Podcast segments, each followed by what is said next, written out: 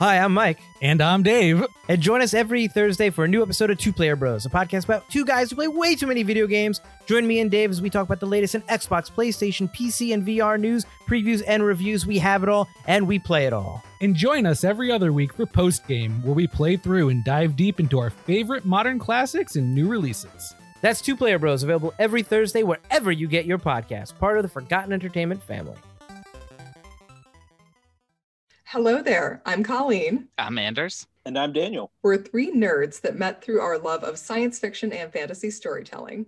Of course, one of our favorites is George Lucas's signature achievement, Star Wars. And if there's one thing the internet definitely doesn't have enough of, it's nerds talking about Star Wars. So here we are with yet another Star Wars podcast, where each week we discuss one of the films in the current Star Wars canon. From the sands of Tatooine to the levels of Coruscant, we cover it all. Yet another Star Wars podcast is available wherever you get your podcast and is part of the Forgotten Entertainment family.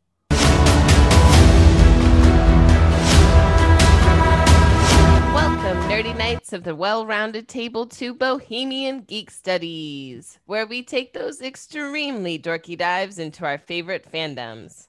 I'm Padawan learner and defender of droids, Sarah O'Connor. Welcome, welcome. Hello there. I'm Colleen McMillan, Rebel Scum collaborator and Jedi Master. And I am Pirate Jedi, Anders Drew. While we vary in terms of our ranks here on BGS, one thing will always remain constant. Much to learn we still have. This season on Bohemian Geek Studies, we're taking a detailed dorky dive into Star Wars Rebels. Today, we're diving into the season two premiere, two part episode, The Siege of Lothal. Yes. Just like the ghost, we are scrambling our signature to avoid spoilers for future episodes, but I will throw in an adult content warning uh, for later on in this episode, just for those young. Thirst shall be had. so, without further ado, let's hop aboard the Ghost and head to Lothal to explore our holocrons of knowledge. Colleen, why don't you crack open that first holocron for us?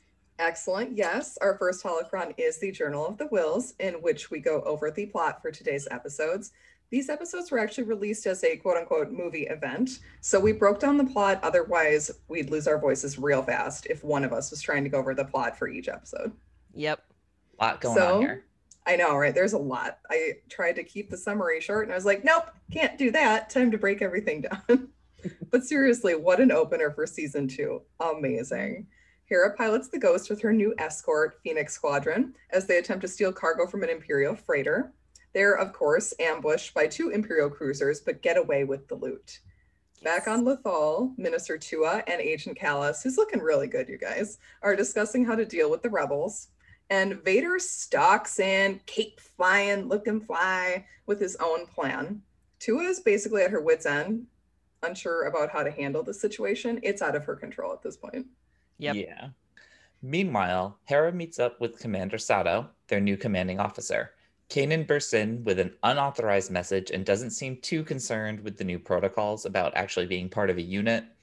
Um, absolutely wild turn of events. Tua reaches out to old Joe, the cantina owner, to contact the rebellion and seek asylum. She offers intelligence in return and hints at a larger plan for Lothal's future that was directly ordered by Palpatine. But the crew doesn't necessarily agree whether or not they should help her. Ezra, however, is adamant that they try, and Kanan and Ahsoka agree with him. The extraction mission is officially underway. Mm-hmm. Hera chases after Kanan to see why he's acting so strangely. It turns out that Kanan isn't too keen on the team up with the rest of the rebellion. He preferred working as a team, free of the higher command structure. He's already been in one war, and frankly, he doesn't want to fall into another one. Ezra overhears their argument and how Kanan worries how it will affect them all. We go back to Lothal for a moment and see that Kallus is having Tua followed by a droid. The Spectres take a transport to pick up Tua, leaving the ghost behind. Mm-hmm. It's like, ooh, leaving the ghost. It's probably not the best idea, but here we are.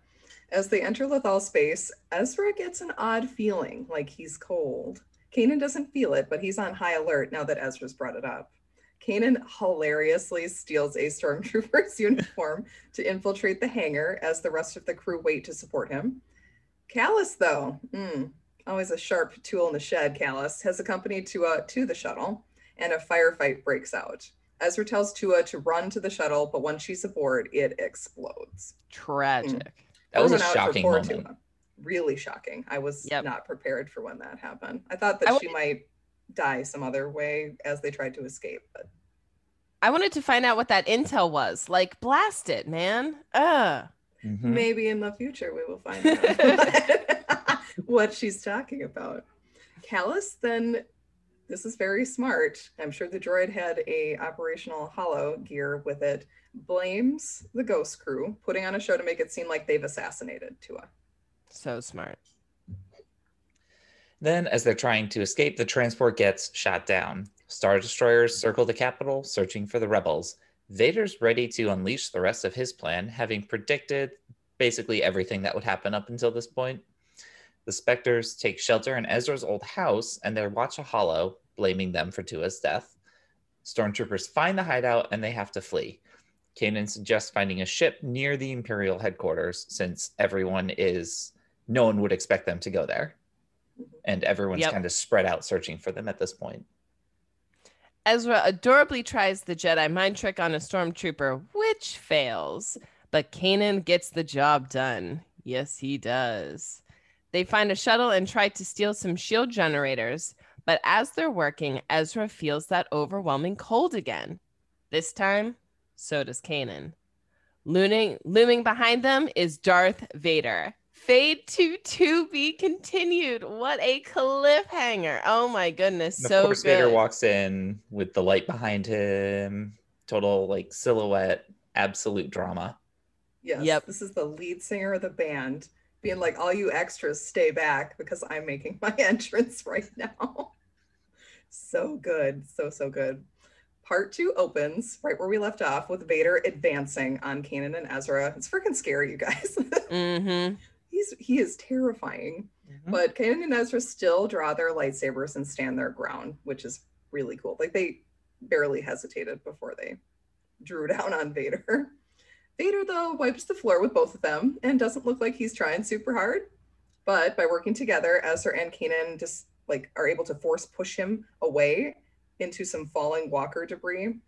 I love how there's like a running theme, at least from last season to this season, the like working together, opening doors and Mhm. pushing Vader back. I love that together now, together. They're in sync. Like they're they're probably my favorite Padawan and master mm-hmm. relationship. They're so they're so perfect together. Unfortunately, this does not stop Vader for long. In a massive display of strength, he lifts the debris off himself with the Force. Kanan basically tells Ezra to get the fork out of there. Yes. Thankfully, Sabine's wearing her Beskar armor, and that saves her from Vader deflecting her blaster bolts. But the Spectres do manage to escape. Uh, Ezra asks Kanan what the hell Vader is. Is he an Inquisitor? What? He has no idea, and he's so scared. Kanan says it's something worse. It must be a Sith Lord, the ancient enemy of the Jedi. They need a plan to break through the blockade, and Hera's got a very good idea. Lando, he owes them a favor. Um, so she calls in her favor with Lando, and he agrees to help them, but for a price, because obviously, you know, repaying the favor it doesn't count as payment. I guess. Apparently I don't No, definitely not. Well, because mm-hmm. remember, th- the gas was stolen, so there is no favor to repay. True, true, true. To counter the rebels, Vader orders Tarkin Town, that little refugee settlement, burned to the ground, and the refugees to be taken captive. Horrible. At Lando's homestead, Ezra sees smoke in the distance and goes to investigate. He goes to see what happens, and Kanan follows, finding Tarkin Town destroyed. Ezra learns that there's a cost for the actions the rebellion takes, and it's usually the civilians who pay the price. Sabine makes a plan to slip through the blockade by using Lando's gear to multiply their signals, making it look like there's multiple shuttles leaving. This works great, fooling the Imperials. The Spectres ex- escape into space, but are soon found. Didn't they totally steal this from Firefly? Like, isn't that? Yeah, I, it Like when did Firefly air? Yeah, it is very reminiscent of something that happens in Firefly. Good plan though, Sabine. I love it first. So they're like, is that that's a stupid Lando plan? She's like, it's my plan. Yeah. and Zeb's like, well, it's a stupid Sabine plan. Their banter is just so great. Oh, serious. We're getting into some serious territory here. Kanan asks the rest of the Spectres how they feel about being with the rebellion. They decide to stay with the rebel fleet eventually, although there are some concerns. The Spectres unknowingly bring Vader right to the fleet. Like, Horrible. Dang it. Dang it. Alone at first, Vader shows off his superior piloting skills, engaging with multiple rebel fighters and basically winning against a lot of other fighters. Hera the- races to and the the, uh, ghost to help. Corvettes too, like the Yeah. The bigger ships. hmm Yeah, he's outflying everyone. So of course we need Hera to get on the scene. And Ahsoka adorably asks Ezra if she can take along with them. She's like, "Oh, I think I'll just hop in the ghost and see what's going on out there." Let me ask a question real quick. Who's the better pilot, Hera or Vader? I was thinking that same thing at some point during these episodes because Hera's maneuver there It's insane. to use the star destroyers with the tractor beams it is Yes. insanely hard to pull off. Yeah. Yes. I mean, Vader has the Force, so that gives him an edge. But without the Force, I think Hera is definitely one of the best pilots in the galaxy. Good hmm. point, Colleen. the Force Man really tips things in Tips certain scale. pilots' favor. Like Luke, Luke and Vader are the two really good pilots, but then you've got like Poe or Han or Hera who are really good pilots without the Force. So it's hard to Yeah. Measure them against each other. They're all real good though, you guys, but Hera is definitely cream of the crop pilot. Yeah. Ahsoka reaches out to see how strong the Force is with Vader. Mm, big mistake. Kanan helping her focus. As Ezra warns them, he's like, Yo, guys, I'm cold again. This is the Sith Lord that we saw in Lothal. Vader notices Ahsoka reaching for him through the Force.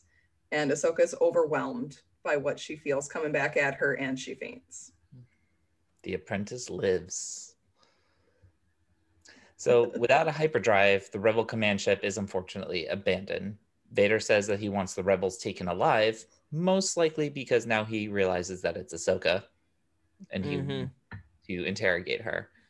Vader is absolutely glued to the ghost, but Hera has a plan. She threads the needle just the right amount through the star through three star destroyers, activating the ghost hyperdrive at just the right moment. So Admiral Constantine catches Vader with a tractor beam instead of a ghost. Who's surprised that Vader didn't kill these guys? I mean, Yeah. or maybe it happened off screen. yeah, I have to assume that he absolutely murdered them. Killed somebody. He didn't kill Constantine, but that poor hmm. tractor beam operator is either demoted or dead. yep. So Ahsoka asks Ezra and Kanan about the Sith Lord, and proving that she did pick up a few tricks from Obi Wan, denies knowing who or what Vader is. Uh, as Hera reaffirms her loyalty to Kanan, whatever decision he makes about fighting, Ahsoka looks worried, kind of unsure about what to do. Yep. And in the episode's last moments, Vader calls Big Bad Palpatine, dismissing Kallus from the bridge. Vader tells his master that Ahsoka is still alive. Palpy suggests that Ahsoka could lead them to other Jedi, such as Kenobi, if he's alive. Bum bum bum. Kenobi Well, with- drop. With the summaries concluded, let's move on to that second holocron, The Will of the Force, where we'll be exploring the theme or themes of today's episodes. And to kind of kick things off, the episode one, I think the theme would be fairly stated as reluctant hero, at least Mhm. with respect to Kanan, turning away from the rebellion and wanting to operate on their own compared to Ezra, who says in regards to helping Minister Tua, that's what we do. Mhm. We help those who cannot help themselves. It's just such Ezra's a major good turnaround kid. for Ezra. Only one season worth of growth, and he is all in. Absolutely. And speaking of which, episode two, compassion, Vader says that the rebels' weakness is their compassion. And I mean, that's clearly Ezra all over. But wasn't Anakin super into compassion in Attack of the Clones? Do we really think that compassion is a liability? Is it a quote unquote weakness that the rebellion can afford? I mean, I think compassion and hope go hand in hand. So, of course, it's something that the rebellion can afford. What do you guys Mhm. think? I think that here they make the right choice. They can't go rescue these people right now, which really is bad. Like Ezra really wants to go save them, and Zeb is ready. Zeb like grabs his bow rifle and's like, "We're out of here! Like, let's go save these people." And you're talking about Tarkin Town right now. Yeah, Tarkin Town. Yeah. Yep. Yep. Because Vader was definitely trying to draw them in to rescue these people because he's like, he's uh, these people have a saving people thing. It's Harry Potter all over again. Yep. They Yeah. absolutely. And it is kind of a liability when you think about it if you're trying to be a cold, calculating military tactician. But it's the basis of the rebellion also. So it's hard to balance that. Right. And Anders, Yeah. what do you think? Yeah, I think it's it's definitely something the rebellion can afford, but just like everything else, at the end of the day, sometimes you have to make a, a terrible choice. Sometimes you have to make a hard choice. And while you know going to save those people might seem like the best thing to do in that moment, you are starting to see the larger plan.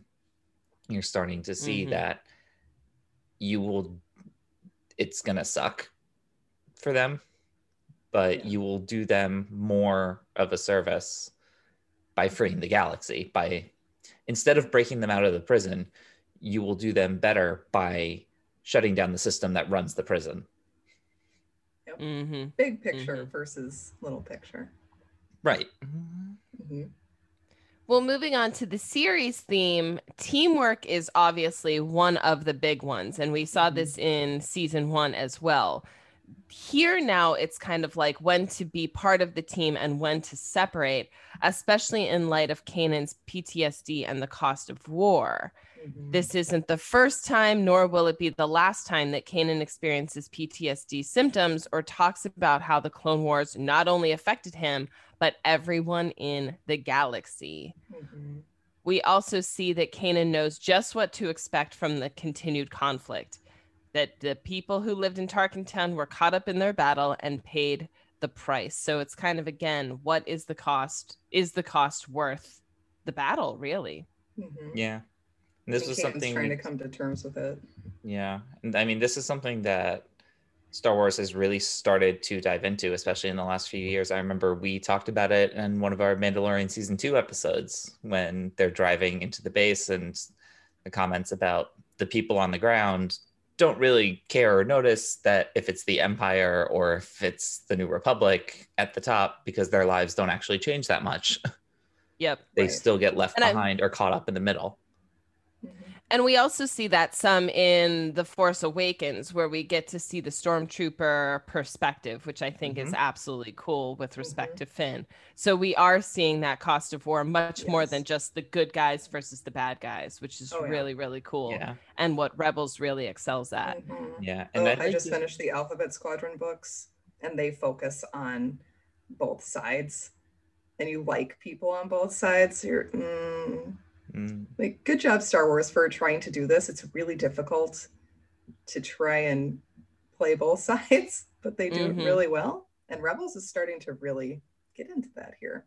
Yeah, and I love seeing Kanan's perspectives on all of these things because really, I mean, we know that Yoda went into hiding on Dagobah. We know that Kenobi is hanging out in the deserts of Tatooine, but we never really get into their their lives, their feelings sooner after the Clone Wars, what it ultimately did to them hmm at this kind of a level.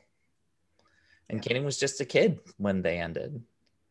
He was what, what was he like Yeah. 12? I thought he was around 14. Was he 14?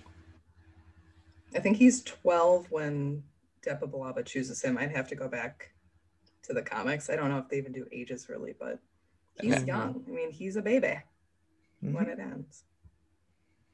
Well, why don't we start talking about those characters and move on to the third holocron? Anders, you want to take us there? Absolutely. This is our third holocron, the Galaxy's Populace, where we focus on the characters and relationships that are really featured in today's episodes. And I'm going to start us off with Commander Sato. This is our first time meeting him, but we probably will be seeing a lot of him in the future as the commanding officer of Phoenix Squadron. Uh, Hera and the Spectres report directly to him now. At least Hera does. Kanan might maybe Maybe not. like- have his own ideas about all that, but it, He seems nice, but meh. So, according to the Toho Kingdom podcast from March 4th, 2015, his name is derived from Japanese film director, I'm sorry, Jun F- Fukuda, and composer Masaru Sa- Sato, who worked together on the Godzilla series, including Dave Filoni's absolute favorite film, Godzilla vs. Mechagodzilla. All right, next we're going to move on to Minister Tua. She is basically a cog in the machine. She's not like Kallus or Vader, who have imaginative tactics and who can easily adjust to new situations. I feel really bad for Tua, especially in this part. Old Joe, I love old Joe too. Being Yeah. willing to help her shows that she's probably not that bad of a person, or it shows that he's an old softy who just wants to help people. But, He's a bartender. Of course, he has back back channel communications. Yeah, Darn right. I love that. Yeah, he can just reach out to them and be like, "Oh yeah, we got a defector." so he's basically a rebel agent at this point, which I love. Now, some people might argue that Tua knew what she signed up for, and that she was a fool to think anything different would happen to her at the end. I don't agree with this because she's a low-level government official. She has a job, and she was not involved really with rebel stuff until Kanan and crew became active. She's just trying to get her job done. She didn't know that Tarkin was going to show up, decapitate two of her mm-hmm. underlings, basically, or her coworkers in front of her. She's got Kallus, who's ISB, hanging around, who's scary AF also. And she's trying to talk to him, which is probably not the best decision, which shows how naive she really is. Like, you should not be talking to Kallus like this. Like, he will get you. Yeah. And I, I just feel bad. What do you guys think for her? I feel bad for her. I also like I'm wondering how much she actually did know kind of when she joined the empire. Like it's one of those things that we've started to see on Lothal this kind of slow progression of the more fascists, the more like hardline military tactics and things start to go through. How much of that was there back then? Like I would assume when the empire first pops up, like yeah, the navy is very strong, but most systems are probably more or less running the way they used to. Mhm. Right. I agree, Anders. Um, now that doesn't excuse her, but I do give her props for ultimately recognizing when it's time to bail. Probably should Yeah, have I been th- sooner, but I think it's interesting when she chose to bail, and I think it's interesting that she wanted to defect in the manner that she did. I really love that storyline. When it comes to should she have known better, I think I don't think she was a fool to think that anything different would have happened. I think she just thought this is Lothal. We're on the outer rim. Nothing's really going to happen here. And then things Yeah. just went south so, so quickly. That's what I think. I agree. I think it was pretty much smooth sailing. Like people were accepting of the empire. There was grumblings, but for the most part, it was fine. And Yep. then all of a sudden, it was not fine anymore. Yeah. Well, let's move on to Kanan and Hera and their con- uh, conflict over joining the rebellion. I love that Hera is encouraging him to talk it out. I mean, this is a couple who really thrives on communication Mhm. and is not going to be willing to let things fester and implode. So I think that's lovely. And the silhouette when those two were fighting was very, very steamy. Yes. Oh yeah. When she pushed him against the wall, I was like, "Whoa." Hera is also- obviously in charge in this relationship. yeah. It's also really great that Kanan calls Hera General Hera. I mean, it's totally hilarious. And of course, Hera's piloting is absolutely phenomenal, first class, as we were saying, maybe even rivals Vader's. Mhm. Absolutely. They're fantastic in this episode. I love them. All Mhm. the Hera Kanan content, give it to us, please. Yeah. And then we also have Ezra having uh, pretty pretty important episodes for him. He doesn't play like a huge role necessarily. He doesn't get a ton of screen time on these, but when he does, he gets that sensing the colds of Vader even before Kanan does. That might be just because he's more open to things or he just has that kind of innate ability. Not really sure. He also is the one who stands up for Tua because she is in a helpless situation. And like you said, that's what they do. We And help is- those who cannot help themselves. Themselves. Ezra is growing.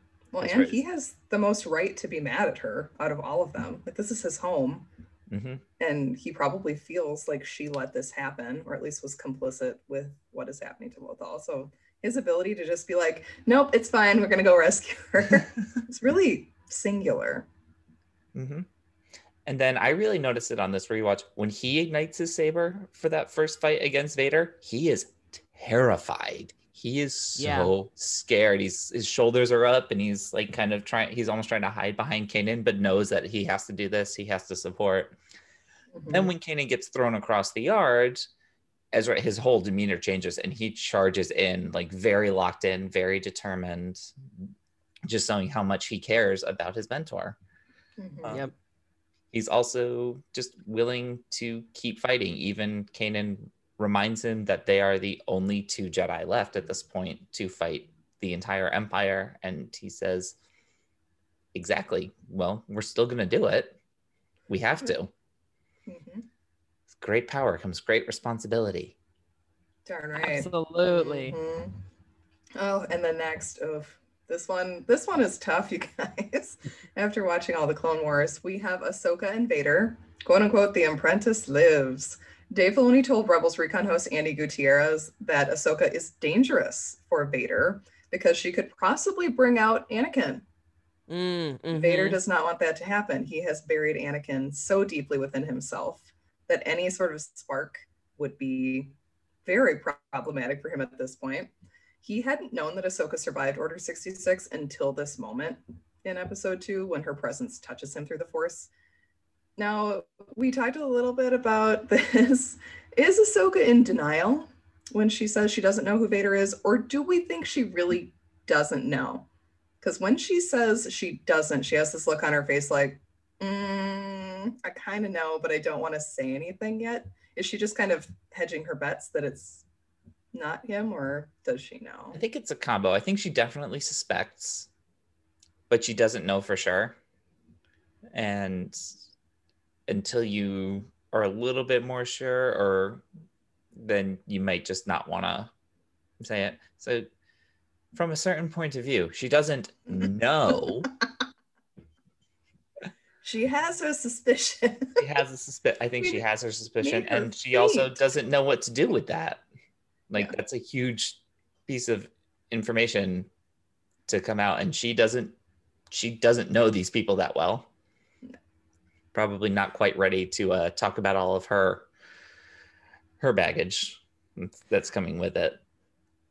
I could also see it though that Ahsoka has no idea that that was Anakin because Ahsoka strikes me as someone who is willing and able to face hard truths calmly.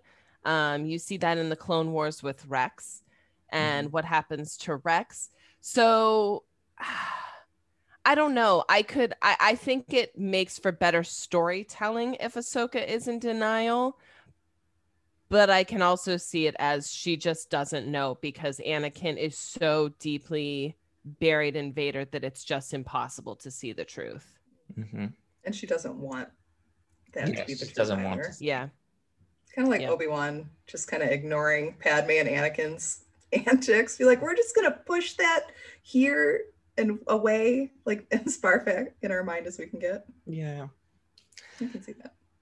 And then lastly, we do get a Palpatine voice cameo. I was a little surprised on this watch, like as I was watching it, that we don't actually see the Emperor. We just get the Mm. the blue, The voice. the we get the voice and we get the blue kind of outline from behind Vader, the perspective from being behind Vader. I'm wondering why they did that.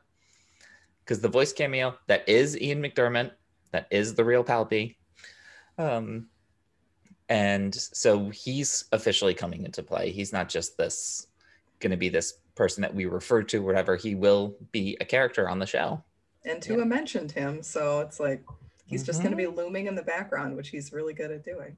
Well, then let's move into our fourth holocron, Binding the Galaxy Together. This is where we explore the homages, Easter eggs, connections, callbacks throughout these episodes. So, Colleen, would you like to start us?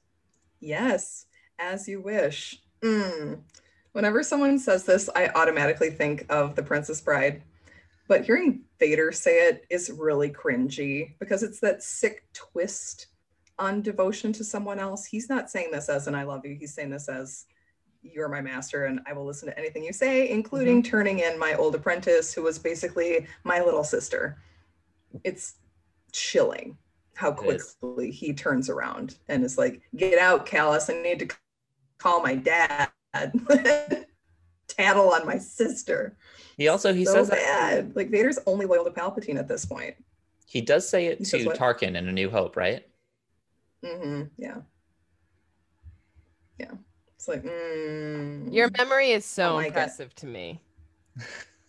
we have been mainlining the movies. That That's does true. help. That's true. That's true. it does help, but yeah, that mm, whenever he says that, I'm just like, you suck. Mhm. Don't use those words. And then next, I have the stormtroopers with the pauldrons. When I first watched Star Wars, I was like, what the heck is up with these things? They look silly. You'll What's a notice both- pauldron again? Sorry. It's What's the a pauldron? shoulder, the extra little shoulder armor piece that Oh, some of the okay. stormtroopers have on. It looks like a little sun visor on their Yeah. shoulder. You'll see them in both live action and in the animated content. And it's the pauldron. There are some really giant pauldrons too in the video games, which are completely insane. Hey, they were designed back in the 70s, you know, shoulder Yes. pads. That's true. Yeah, shoulder pads look great, guys. No. Rex has one too in Clone Wars. This is probably the most prominent one. And it's like a whole neck piece plus his little blue offshoot pauldron thing. They're used to designate rank or specialty and come in a variety of colors. We usually see orange with the Imperials, which signifies a unit leader or a captain.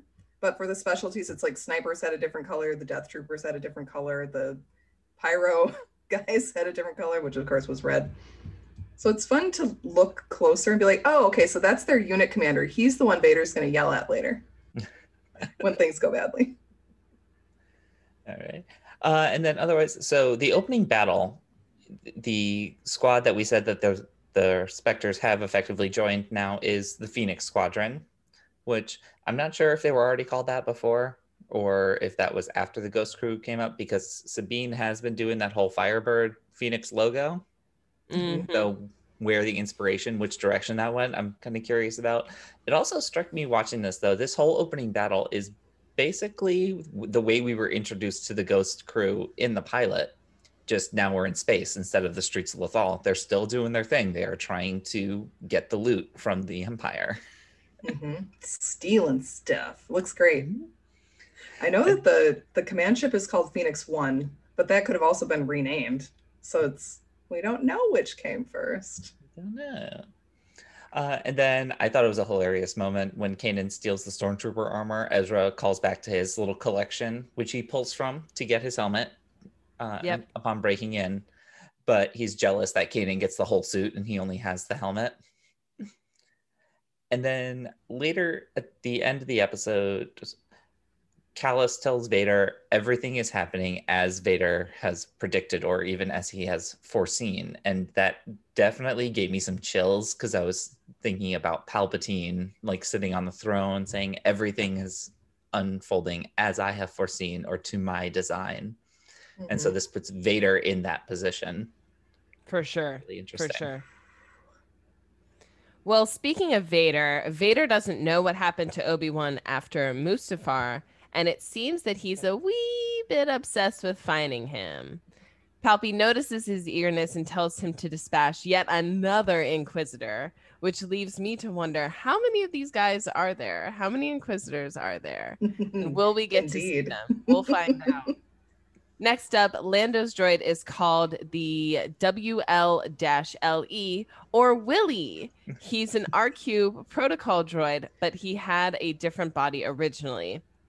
Lando has owned W uh, W1LE since the Clone Wars, but he doesn't show up in the movie Solo. So where is he? Where is he? Maybe he's still in Lothal, just kind of, you know, overseeing that mining operation. I think that makes the most sense. Mhm. or he's tucked away somewhere else. he's not on the Falcon, that's for sure. He is not. That's L3's domain. Hmm Yeah, it's like Willie, get out, smash. We've only one droid here. Excellent. So I think it's a great place for us to move on to our fifth holocron. Colleen, take it away. You betcha. Now, everybody, it's time for our fifth holocron, the newbie from Naboo. This is Flo's first time watching Rebels. She's on season two now. Yay! I love this season so much. I'm very excited for Flo. So, we've tasked her with watching all of the episodes and giving us her questions and her takes. I think they're going to be pretty hot, a little hot and bothered maybe this week. They Let's find are. out what our ambassador for Naboo thought about today's episodes. I am super excited for me too because this was excellent. so I'm pumped. Okay, so I'm actually going to kick off with a question. I was wondering this during my episode watching. How much time has passed since the end of season one? Because, like, obviously they have joined like some form of rebel cell, which I feel Mhm. like would take some time. I don't know. so, do we know? Not a lot. Okay. this and the um, season one finale are both set in for BBY, so it's Okay, the same. So less than a year. Yeah. Yeah. Okay. Cool. I also just feel like they were gelling really, really well. Like Oh, way better than absolutely. Before I was just like, damn, way to go. Okay, when Ezra says she's home, like with that sweet little look on his face when Sabine ducks back into the ghost, that was adorable. And actually, in my notes, I. I wrote Ezra plus Sabine five ever. Aww. Aw. Did you draw little so hearts cute. around it too? I think I may have actually. my notes are very middle school. Um, okay. During my watch, okay, the the Tua storyline. At first, literally in my notes, I wrote Tua equals fucked because I was just like, damn, like she's gonna go see like Vader and whatever and who Tarkin, and it's just like this is all bad. Like you do not want to see any of these people. Then she contacted the Ghost Crew, and I was like, is she like is this a bigger plot for them to come back to Lothal to pick her up and then they're gonna get taken? Which like obviously it was, but she wasn't masterminding that. She just like wasn't Right. that. so whatever. Turns out it was all bad. I feel bad for her because that was bad, but also like you kind of made your bed, you lay in it. Yeah. Um, Did you before we move a, on we from have a question about that from earlier. yeah, do did you expect her to die? Because I did not expect her to die. I mean, this is again in quotes a kids show yeah, and I was really surprised that she ended up dying like this. I mean, we we all know that if she went to Tarkin, yeah, she'd be dead. X She wasn't coming X back. marks the spot. Yeah. Um, no, I was not expecting that. But when I did see it, it felt very um Cordé dying in Attack of the Clones with Oh, the yeah. platform explosion, which you know, I'm a sucker for Attack of the Clones. So I loved it. that was great. But yeah, I mean, I just felt really bad for her. I feel like she was just kind of a simpleton who hmm was just kind of there. The paper Yeah. pusher. Yeah, exactly. Right, right, right. Um, Kanan telling that stormtrooper to distract him. Hey, like, did I meet you in basic training? You look familiar. I So good. loud. So good. he is so funny. Kanan with all of the jokes. Then Ezra trying to do Jedi mind tricks was adorable. Again, I'm just like obsessed with Ezra. He's just so cute. His And little then when banter with Kanan was like- there. Yeah, when Kanan was like, "I wish it worked on you." Ezra's like, it doesn't work on me. Woo! it was so cute. They're they just have like such a good vibe together. I'm really into it. Here's And here's another question for you guys. I know this isn't conjecture Okay. at the cantina, but why do you think Ezra doing the mind tricks doesn't work? Because Hmm. we already see Ezra as such a big empath, Mm-hmm. and we see him able to convince at least Lothcats to do extraordinary things. So, do we think it's just because Ezra's a Padawan? Is it something about humans? Is mm-hmm. it simply because the creators wanted to make a really great joke right there? I mean, all of these reasons are acceptable, but what do we think is the reason for Ezra being unable to convince a stormtrooper to do something? I would think that it's kind of a combination of all of those things. Like it makes for a really funny joke, but he is still a Padawan. Like just like you know, convincing your pet to do something is a lot easier than convincing a human to do something in general. That's true. That's and true. it also that might be he is such he's still so new to all of this that it would might be a little bit too much of a level up this early in the game for him to be able to do that. Yeah, it's too much for him to do the vampire glamour. Exactly. This early. yes. I think the a human brain is yeah more complicated. Even if this is like a simpleton stormtrooper guy, he's still Mhm. got some force of will there. But Kanan's been around the block enough times that he knows how to bypass to that. pull a to pull a Qui Gon.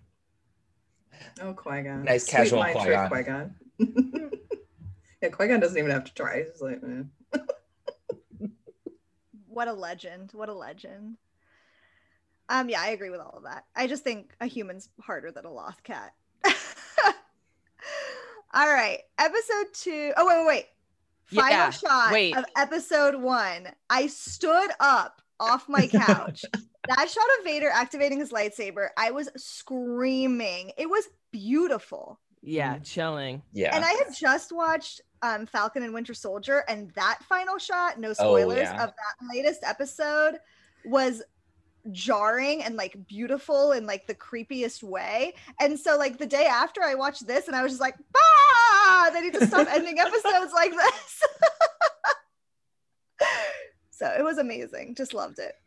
I couldn't Okay. wait for you to see these parts with Vader. I was like, oh, it's gonna Yeah. love this so much. honestly like i am really enjoying it just because we see so little of like early vader and i feel like Yes. early vader still has like so much anakin in him and i just like want to help him As as he's trying to cut off Ezra's head, moving on to episode two. Well, this is this isn't really Yeah, still but- early Vader. This is this is only like a year before A New Hope. Four four years. yes, true, true, true. I mean, Because yeah, remember, four- Oh, that's four right. Ezra- This is uh, yeah, that's right. This is like three or f- this is like three or four years before A New Hope. So Still he's not a been Vader time, for a solid fifteen 10 years. yeah okay well i would still save him guys earlier. Yeah, he's earlier, earlier Vader. Yeah. earlier vader i want to see like year two vader but Well, anyway he's a dick. well so's anakin so yes, yes, he's very Anakin. Early Vader is very whiny Anakin. hmm that's Thanks. how i like him The angst level is like here. The freaking Imperial Navy command isn't respecting him or his authority. damn he gets so mad and then he kills a bunch of people. So then they're all like, oh shit, we better watch out for Vader. Again, Flo- this sounds like absolutely par for the course, Anakin.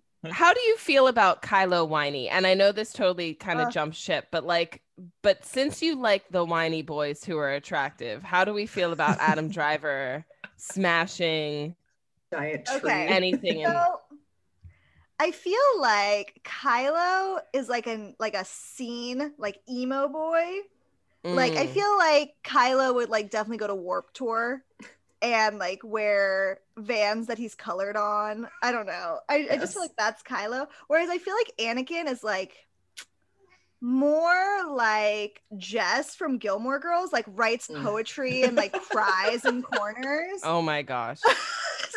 so I I feel can like get behind that. totally different kinds of whiny and i appreciate both. As a former emo kid myself um i i, I respect the drip but yeah i'm more of an anakin than a kylo girl. Yeah, I mean, we knew that. i mean but the abs though. Okay.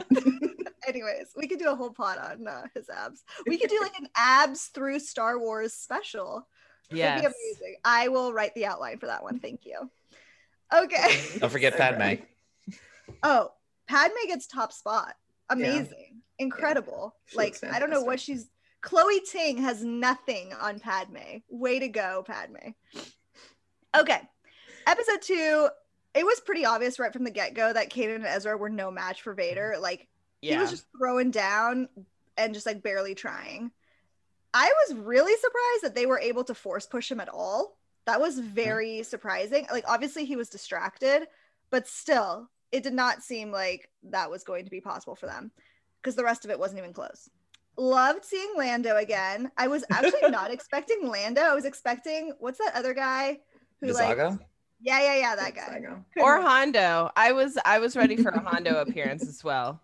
Yeah. I thought it was gonna be Vizago for sure. And so then when Lando appeared, I was like, oh, yeah, I guess Lando works here. That's fine. Yeah. That was good to see him again. Give me every single frickin' second of Vader flying. I am all great about it. He's Oh so my good. god, that was so good. And that was such a piece of Anakin that like lives on, just like the amazing pilot. So mm-hmm. good, like trusts in the force when he does it. Just oh man, all of it. Just give it all to me. Who's better than the entire squadron here? Well, of course it's Vader. Of course. Oh my gosh, it was so good. Okay. So then of course we get into like the crux of this episode, which is Ahsoka and Vader like feeling each other. Mm-hmm. Rawr. Again. exactly. but my question is like I couldn't tell. Does Ahsoka know who it is? Like I feel No. like she must because she passed out. Like you don't just like pass out from like not knowing who it is. Or do I you? don't. I mean, she thinks he's dead. Yeah, Right. I think this is. Okay. I think it's setting this up as this is like her first indication that that's who it might be. Because I don't know in any of the expanded content. I know in her novel she doesn't encounter him. I don't think she even like. Men- I don't think he gets a mention as Vader doesn't get a mention. Obviously, Right. she's thinking about Anakin, but and I don't think she's it? encountered Vader up until this point. So this is her first real getting that sense of him. Okay. And Yeah. I, And is I- it possible if he's been around that long? if only if she's near him and reaches out, because she Yeah. closes herself off from the force for a while too. Oh, okay. Yeah. And I mean, I know he's still your Anakin, regardless of whether or not he's dressed in a cape and flouncing. But for Ahsoka, he just feels like one of the most powerful, if not the most powerful Sith Lords, just dripped in evil. So I think it's very interesting that she doesn't know. I think it's one of the coolest.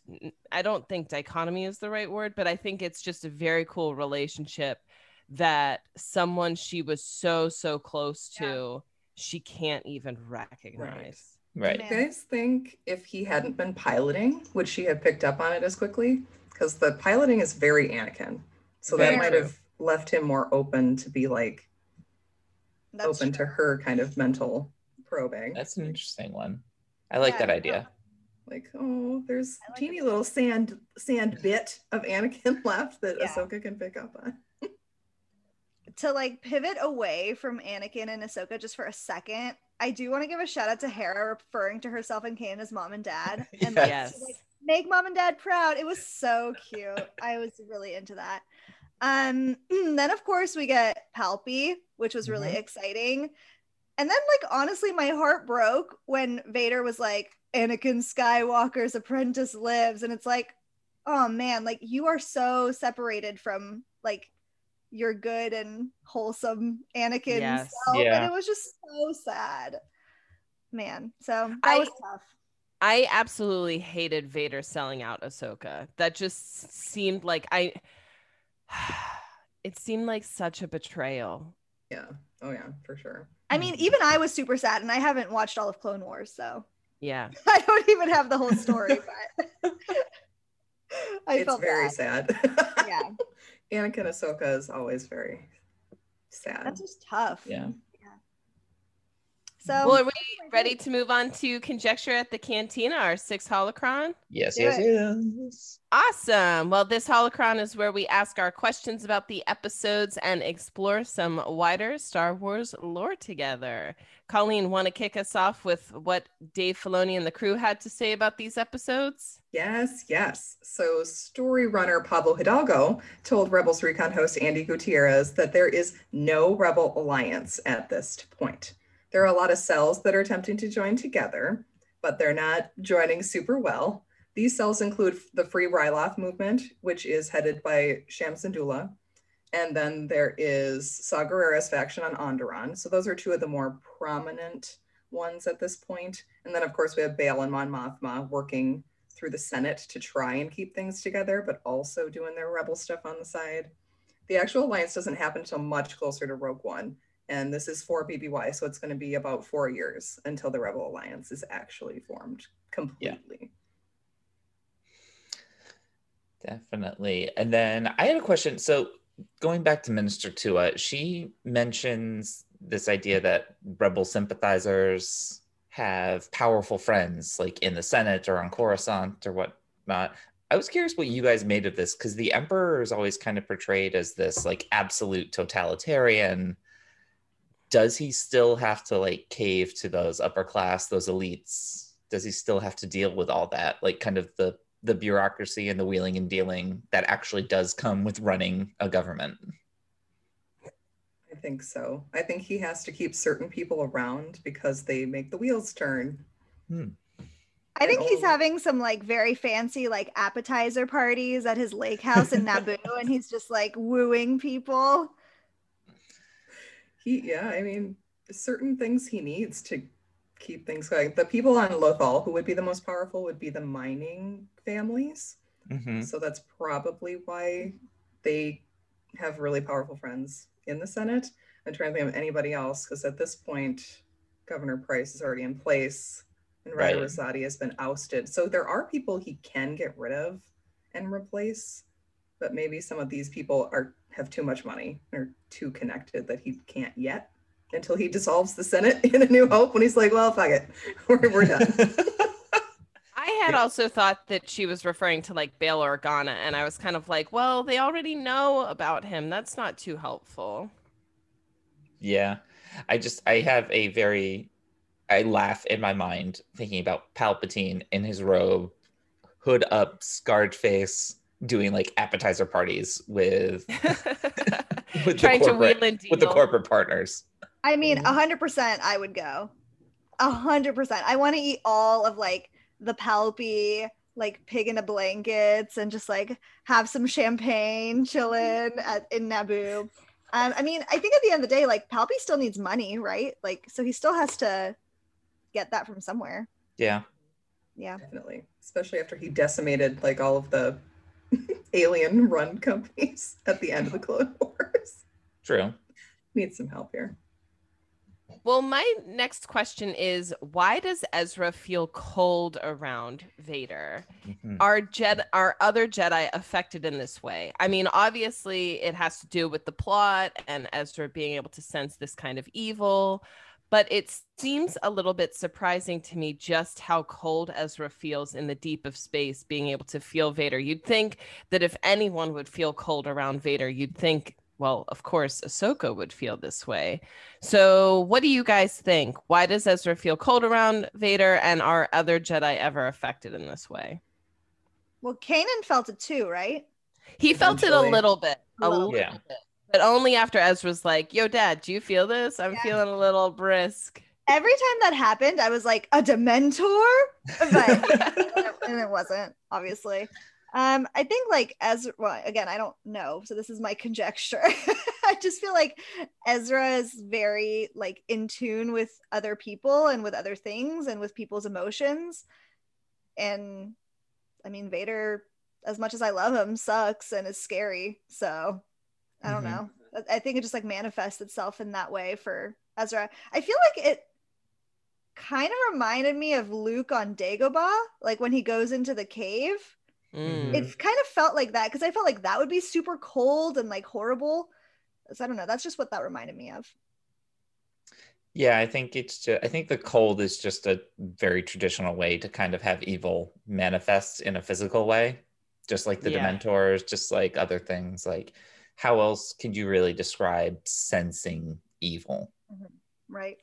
Do you guys remember that Are You Afraid of the Dark with the ghost? I'm cold. Oh my god, so creepy. Is that the That was- one? Is that the uh, the the dove painting, or is that the one with the the bike? Oh God. Oh, I don't Having- remember having that. flashbacks. I do remember the I do remember those episodes. Yes. that show scared the crap out of me. I just guys. remember that like I I was super scared. I never watched it, but I just remember like whenever the credits would like come on, like the opening credits, and it was like that candle, and it would blow out. I'd be like, Yeah. no, Yes. TV off, TV off. Gotta go. out. I, I agree with you guys. I think Ezra's empathy is just wide open. Like he's wide open in the force. At this point, Kanan knows how to control it, as or Ahsoka knows how to control it. Mhm. Ezra does not yet, plus his super empath power. It's just like a bunch of cold energy coming at him. Yeah. And cold equals death, and Vader is basically death incarnate. So like mm, Yeah. you can feel it coming. Well, to pivot to happier topics, Flo and Colleen and Anders, feel free to chime in. How do you feel about Kanan in that stormtrooper uniform? Because I did not mind it at all. Role play for days. Yeah, I was here for it. I mean, I preferred the handcuffs look, but I will happily take the stormtrooper uniform for sure, especially like helmet off, obviously. Yeah. Yes. Yeah. I, oh yeah, he looks great. Kanan, Kanan looks good in anything. He's like six three. He's gonna look Yeah, amazing. I was gonna say he's nice and tall for it too. Mhm. And speaking of which, how tall is Anakin? Like, how jacked is this guy? Because he grips Kanan's hand and makes him drop his lightsaber, and he survives an AT-DP dropping on him. I mean, that's absolutely wild. That's wild to He me. is officially, I think I remember this from I think it's from the A New Hope novel, one of those random things that just sticks in my mind. He is officially described as two meters in in his full costume. okay. Yeah, the his costume gives him height because I don't think Anakin is taller than Kanan. He might be like six one. Yeah. How tall is Hayden Christensen? Because they said he wasn't tall enough at first to wear the Vader suit. Well, we can have a measuring contest, and I don't just mean about height. Woo! I'm just Oh saying, my. Anakin is the perfect height for me to climb. That's that's, that's his height. It's all we need. Climb. I'm gonna climb you, you sexy tree. But I Oh, mean, man. in terms of like straight up strength, yeah, he's obviously Really he- all of his limbs are mechanical at this point, so he has extra strength built in there. Oh, Um, the- that's the, true. suit is armor, so I'm assuming that helped with the survival. This actually, when the hand comes up out of the rubble, that reminded me of, I forget if it's the first or the second Ninja Turtle movies Mm. um, from like the early '90s, where Shredder like Shredder's gets, like- yeah, the hand comes up out of the thing. or Carrie. Anytime a hand emerges like that, it's gonna be really scary. Yes. Like, oh, that person should be dead. Just- like, oh my god, if that's not gonna kill him, what will? Not us. You yeah, not us. Well, speaking of killing and not us, is Sabine wearing Beskar? Because Vader deflects two blaster bolts at her and she survives. Like, I think one of them even hit her visor or her Yeah. helmet. Mhm. So, is she wearing Beskar? Is our girl like jacked up with this stuff? Yep. Ooh, That that's her own historical Mandalorian armor. Wow. Oh. Very cool. Very cool. Well, Sabine's I a think rich girl. she got that armor, or was yeah, a rich geez. girl. Well, Yeah. I think that's where we'll leave it unless you guys have any other conjectures. Anything else, team? I just Oh, can't stop thinking about climbing Anakin now. well, join us again next week as we go fishing with some old friends not forgotten in Rebels Season 2, Episode 3 and 4. So excited. Until then, please follow us wherever you get your podcasts and leave us those five star reviews. Check out our website at bohemiangeekstudies.com where you can watch all of our episodes, enjoy Colleen's Book Corner where she's reviewing Star Wars literature, and contact us through email and social media. And as always, keep telling other nerdy knights to join us because that really does help. Remember that you can also head to forgottenentertainment.com to check out all of the offerings from the Forgotten Entertainment family, including Bum Bum Bum, yet another Star Wars podcast where Colleen and Anders, along with co host Daniel and some special guests you may recognize, are examining the films in Star Wars canon. we did Attack of the Clones this week, and uh, let's just say Flo was talking about Anakin a lot. Thirst was had. Let's just say I I'm not okay. Until next time, staple guns up and keep those episodes streaming. Bye, everyone. Bye. Bye.